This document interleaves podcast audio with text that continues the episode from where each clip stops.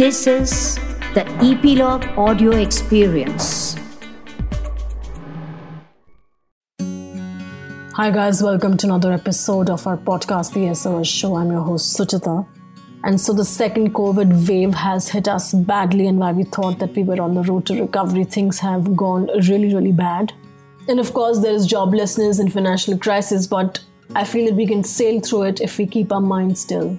Suicide is the third leading cause of death among young adults worldwide, and according to the WHO, at least 1 million people die from suicide, and 20 times more people attempt it every year. That is one death every 40 seconds and one attempt every 3 seconds. This is our humble attempt to work on that one attempt of suicide that happens every 3 seconds also just want to add that it's okay to be vulnerable it's okay to cry it's okay to let go of your emotions and i'm so glad that my friend who i was not in touch with for years called me and went it out and also happened to be of a he gender which is considered to be a stronger gender. So number one thing is that you need to acknowledge that something is not right. You're not going through a good feeling and that you need to talk to somebody about it the number two thing you should do is phone a friend. Pick up the phone and just talk to someone. It can be a friend, it can be an acquaintance. In today's world, we have more acquaintances than friends. So sometimes acquaintances come in more handy than friends.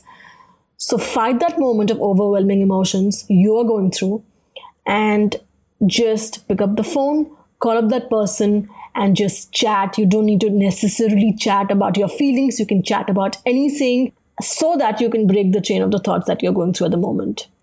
Third is think about the people who are emotionally dependent on you. It can be your family, your parents, someone you deeply love, your pet. So many of my friends are pet oriented, not me, but yes, their pets totally love them, adore them. Number four is know that everything is impermanent, including your own life, and that this too shall pass. Number five is focus on the glass being half full. So, when you focus on the glass that's half full, you practice gratitude, things that have been taken care for you. It could be the roof over your head, it could be the clothes you wear, it could be the love of someone, it could be that perfect coffee that you drink in the morning, it could be the tiniest and simplest and little things that you're not paying attention to. So, shift your focus. The glass is half full. Number six is center your mind on a chant. There are multiple chants online that can calm your mind. There are group chants of Om, there are Buddhist chants of Nam-myoho Renge Kyo, there is Om Namah Shivaya, or just pure listening to the sound of falling water. See what you identify and connect with. And put your mind to rest. And while we're talking about that, understand how your mind functions. Your mind is actually functioning against you at this moment and understanding the brain waves, you're either in the beta zone or you are in the gamma zone. You need to come down to the alpha brainwave state, which is a calmer state. Go on the internet and do the research on how does the brain wave function. So there are five different kinds of brain waves. And I'm quoting from Healthline that says that your brain constantly produces bursts of electrical activity. In fact, that's how groups of neurons in your brain communicate with each other. When your brain produces these electrical pulses, that's what known as brain wave activity. Your brain produces five different kinds of brain waves, each of which operate at a different speed, from fastest to slowest. The five different types of brain wave include gamma, beta, alpha, theta, delta. So if you slow down your frequency, which happens through various forms of meditation, you control your mind. So you bring your mind from a gamma and a beta level to an alpha and a theta level.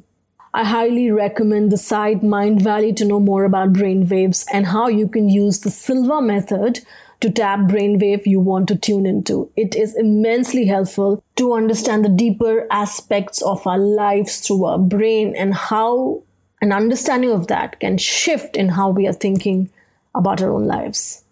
Number seven is stop blaming yourself for any and everything. You're not running the world. If you are being laid off or you're jobless or you're hitting a financial crisis, think deeply of how to navigate this phase. There is a way, there's always a way. Find that way. Clear ahead. And many a times when I do that, the answer automatically comes. Number eight is call the helpline. Helplines are important. But I tried calling a number of helplines just to check which ones are functioning. You might not get through most of them right now because we are stuck in the pandemic stage. So, what is it that you can do alternatively than the helplines? Number nine is know your neighbor. You can always knock on a door that's right next to you and ask for help rather than waiting for a friend who's sitting 100 kilometers away. Number 10 is know that you're not alone. You can always contact us on our social media handles, Ep.Log Media, Metaphysical Lab at any time. Just DM us and we will instantly respond. So, these are the 10 things that we can do if we have suicidal tendencies. One is understanding our own emotions. Second is phone a friend. Third is think of the people who are emotionally dependent on us. Fourth is Know that everything is impermanent. This too shall pass. Fifth is focus on the glass being half full. Practice gratitude.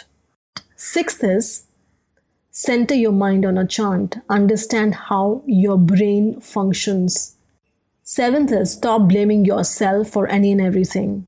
Eighth is call the helpline number. Ninth is know your neighbors. Tenth is know that you're not alone. You can call us anytime. So, what are those four to five things that you as an individual can do during these times? One, keep in touch with people without agendas.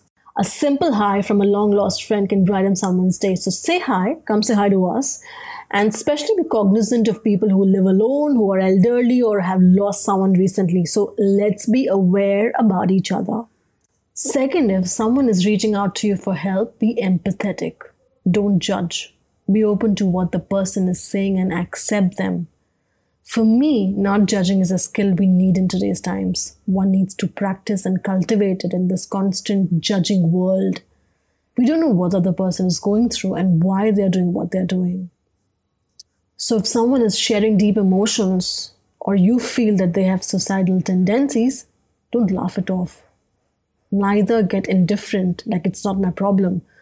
Rather, try and get help call the helpline numbers, call another friend whose help you can get, uh, and see if you can send another friend or person there if you live far, or if it's another state, see if you can lighten up the mood while looking for help. Third is keep track of their well being. Like, hey, I just thought of saying hello. And lastly, this comes from Times of India source that says that it is not necessary that if a person is suffering from any mental health condition, then only he will commit suicide. Studies suggest that in India, only 50% of people who committed suicide were suffering from some mental illness. So that's it, folks, for this snacky episode of our podcast, The SOS Show. Be good to others and be good to yourself.